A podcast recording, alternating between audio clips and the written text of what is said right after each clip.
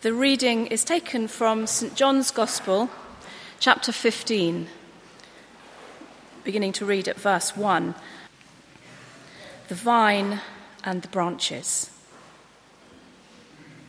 I am the true vine, and my Father is the gardener.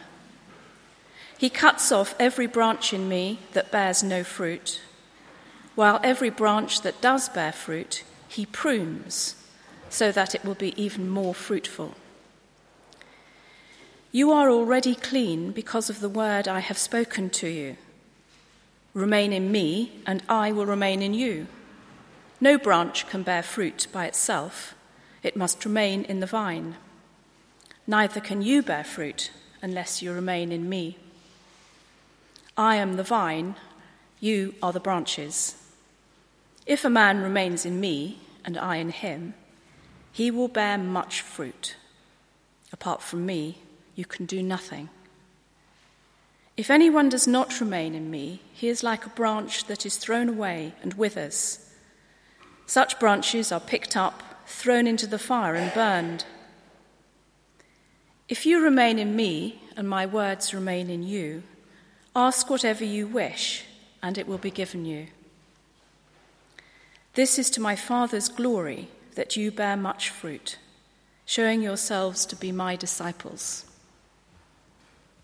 This is the word of the Lord.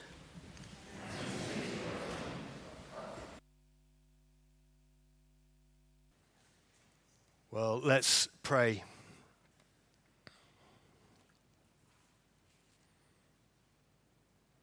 Jesus says, I am the vine, you are the branches. If a man remains in me and I in him, he will bear much fruit. Apart from me, you can do nothing. Lord Jesus, uh, we want to be those that are found in you, and we recognize that apart from you, we can do nothing. So fill our hearts, fill our thoughts take my words and let them be pleasing to you. Teach us to remain in you, we pray. Amen.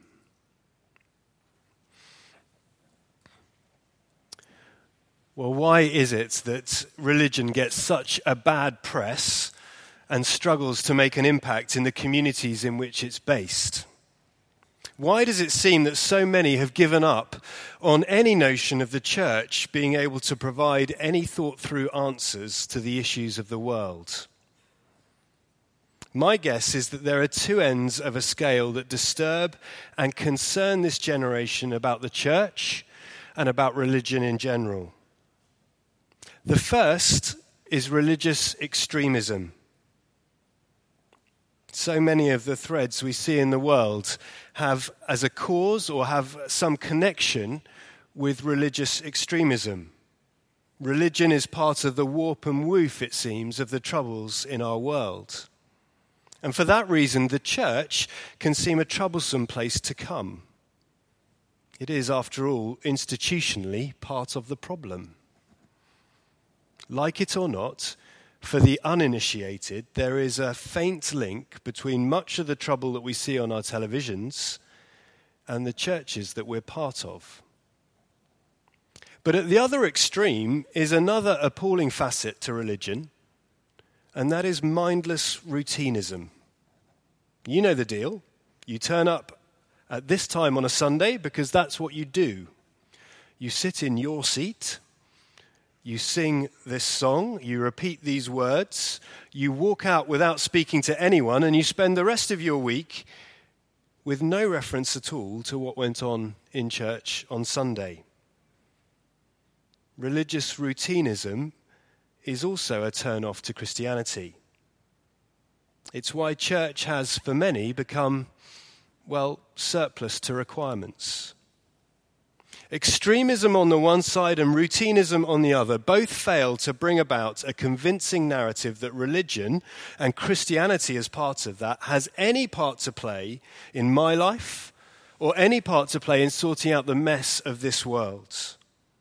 Both fail to give a broad enough view of something that captivates and transforms, that makes me want to change the way that I live, that recognizes my weakness and my sin, my inability to bring change, and that so captivates my heart that I'm desperate for something different.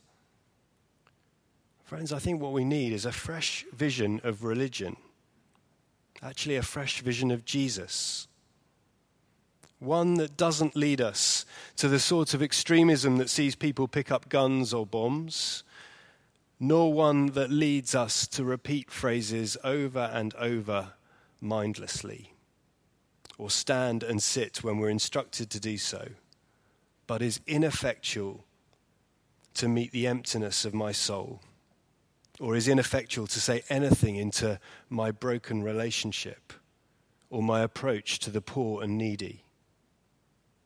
We need a grown up religion which, when it reads the Bible, sees not only the raw material that could, on a certain reading, justify extremism, but also which points us to coexistence, to living together as family, to kindness, to love and forgiveness. So, what hope for the church? Well, I think there's lots of hope. One of the themes of this present age is our connectedness, isn't it?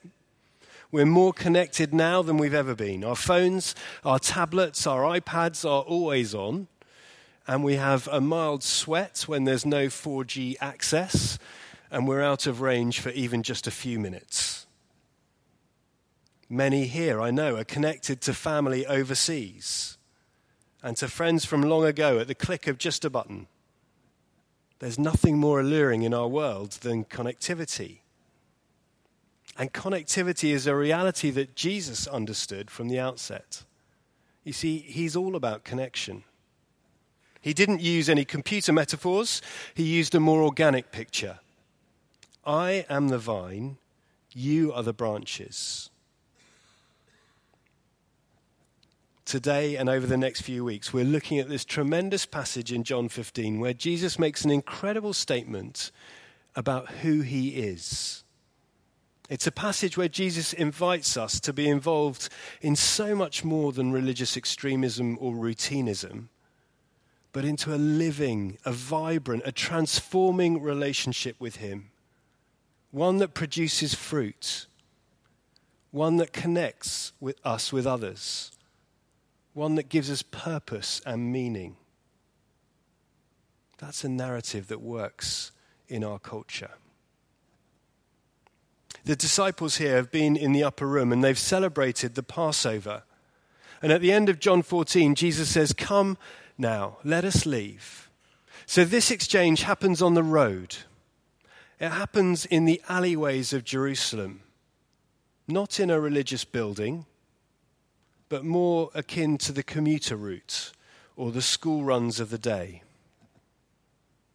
It may have been that they saw a vine as they traveled, or perhaps it was the image of a vine which was carved on the gates to the temple. And Jesus stops his friends and says, I am the true vine. Now, the idea of the vine is a powerful one. Up until now, Jesus has used a number of different ways to describe who he is. He says, I am the bread of life, I am the gate, I am the shepherd, all of which point to who he is. But as he makes this statement about the true vine, he points not only to his relationship with his father, but also to his disciples' relationship with him. Do you see the subtle shift? He's beginning, he is beginning to say that he's not, he is not this is not just about who he is, but it's about us, we who are in him. Jesus has already stated that relationship and connectedness are key. He said, I am in my Father, and you are in me, and I am in you. And although it seems strange to us, when Jesus says, I am the true vine, his followers would have thought of relationship. They would have thought about connection with God and with one another. The Jewish audience would have immediately recognized the notion of the vine of God. Back in Isaiah 5, there is a description of the relationship of God and his people. It says this I will sing for the one I love a song about his vineyard. My loved one had a vineyard on a fertile hillside. He dug it up and cleared it of stones and planted it with the choicest vines. He built a watchtower in it and cut out a winepress as well. But this love song for his chosen people, his vineyard, is also a lament, a sad reflection on what could have been in that relationship. Despite the fact that God had chosen his people, the story of Israel had not always been a happy one. Time and again, they had turned their backs on the Holy One. The vine of Israel was not producing fruit as it should have done. The people were not living in a right way with God. It's a sad state of affairs. But the story isn't without hope. The vine is not dead. We heard it read over Christmas, didn't we? A shoot will come up from the stump of Jesse. From his roots, a branch will bear fruit. Israel had yielded bad fruit. So God would replace Israel with a more fruitful people. Israel had turned its back on the relationship held out by the Father. So when Jesus says, I am the true vine, he's recognizing that the old vine, Israel, was producing bad fruit. Indeed, at that time, the religious leaders were even then plotting to kill God's own Son. So, this true vine is Jesus, the new Israel. He embodies God's true intention for Israel. He's the channel through whom all God's blessings flow. He's the fulfillment of the vine of God. And Jesus says, I am the vine and you are the branches. Remain in me. Jesus is the focus of God's plan of salvation. He's saying that the characteristic for membership among God's people is no longer ethnically constrained, but one that's made up of believing Jews and Gentiles, united by faith in Him united by being part of the true vine. You see, he opens a way for every one of us. And into this situation, Jesus says, I am the new, the real, the true vine. I'm the ultimate fulfillment of that promise of God to have a people for himself. You see, it's a paradigm shift. It doesn't matter which side of town you're from, it doesn't matter who your parents are, it doesn't matter what your qualifications are or what your job is. What matters is that you are part of the true vine. And that comes not from keeping the law, but by having a relationship with Jesus. Believing that He is God's Son, that He died for us, and that He lives in us that we might live. He invites us into connection with Him. This is enough to transform the way that we look at church, isn't it? Our invitation to remain means having a life giving connection to Him we're connected to the vine just as the vine is connected to the branch. There's no life, no fruit, no purpose without connection. And do you see how this connection means we're being connected with one another too? That in being connected to the vine, one branch is now connected to another.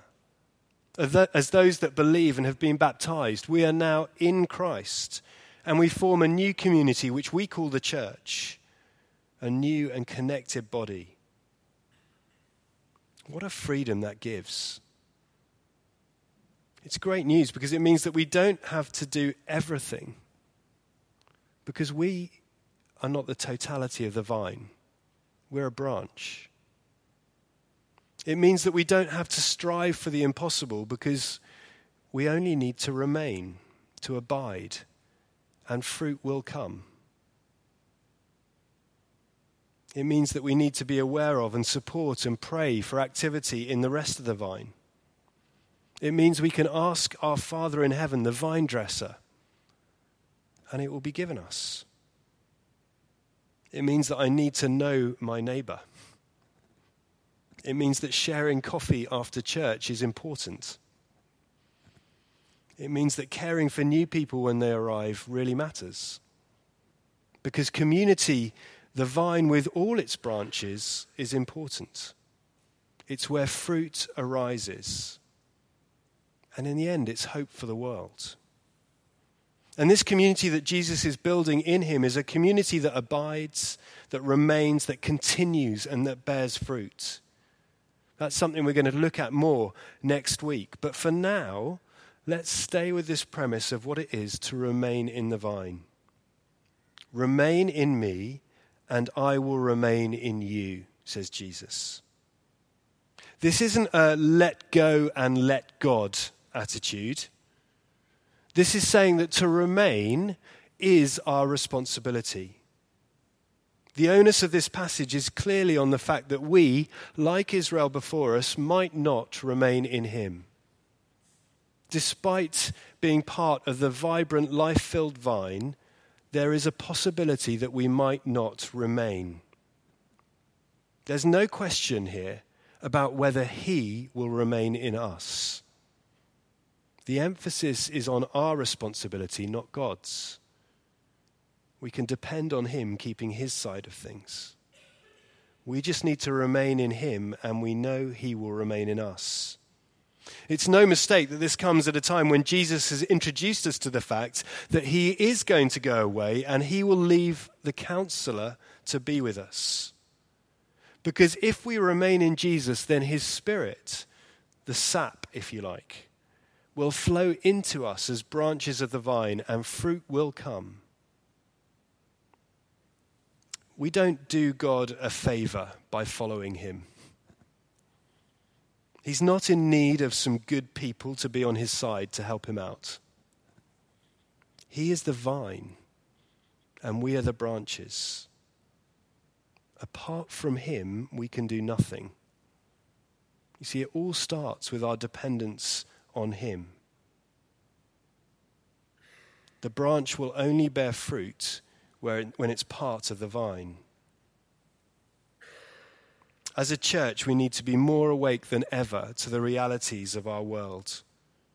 Because I'm guessing as soon as you leave, or maybe when you get home, you will check your phone and you will see the latest news feeds, and you may hear of, I don't know, another bomb another crash, another political earthquake. Friends, we need to be a church that is connected. Connected to each other and to our Christian brothers and sisters across the world, but ultimately to Jesus.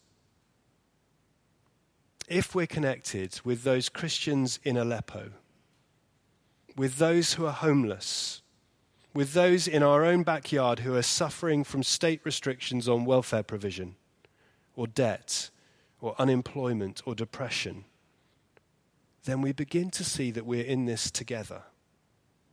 That their wounds are our wounds. You see, I think connection can lead us into one of two ways. Being connected with one another and can lead us to despair. It's all too much. It hurts too much. Or it can lead us to hope.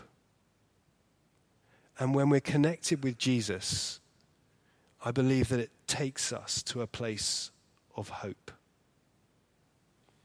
The news may point to humanity spinning out of control, to the precarious nature of life, to considerable uncertainty, but the gospel of Jesus gives us a clarion call that there is another narrative, which is neither routinism nor extremism.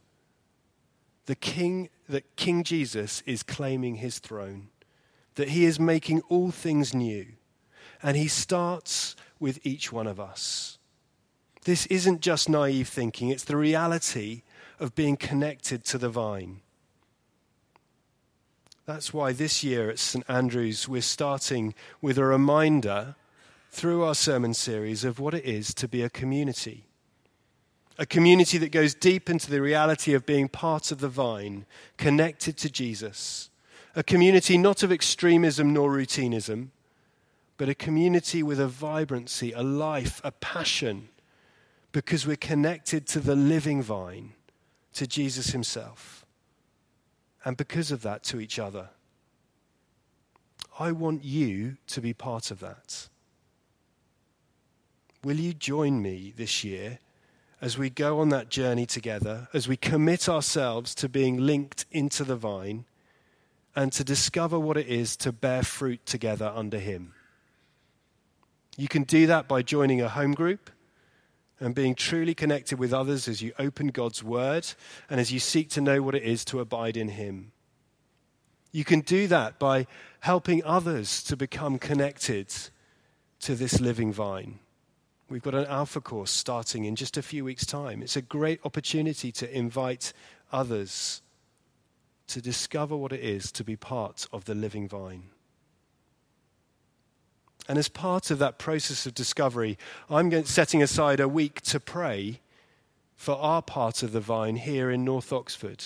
And I want to invite the whole church to do that in February. We're going to pray for our connectedness our connectedness to God, because we have to start there, but also to one another, because we want to learn what it is to love one another well. And our connectedness to our world, because we need to share a hope to Oxford and to this world, a hope that we find in Jesus, who is alive and reigns. A hope that it's good news in the face of the pessimism of the world. I am the vine, you are the branches. If a man remains in me and I in him, he will bear much fruit. Apart from me, you can do nothing. Let's pray.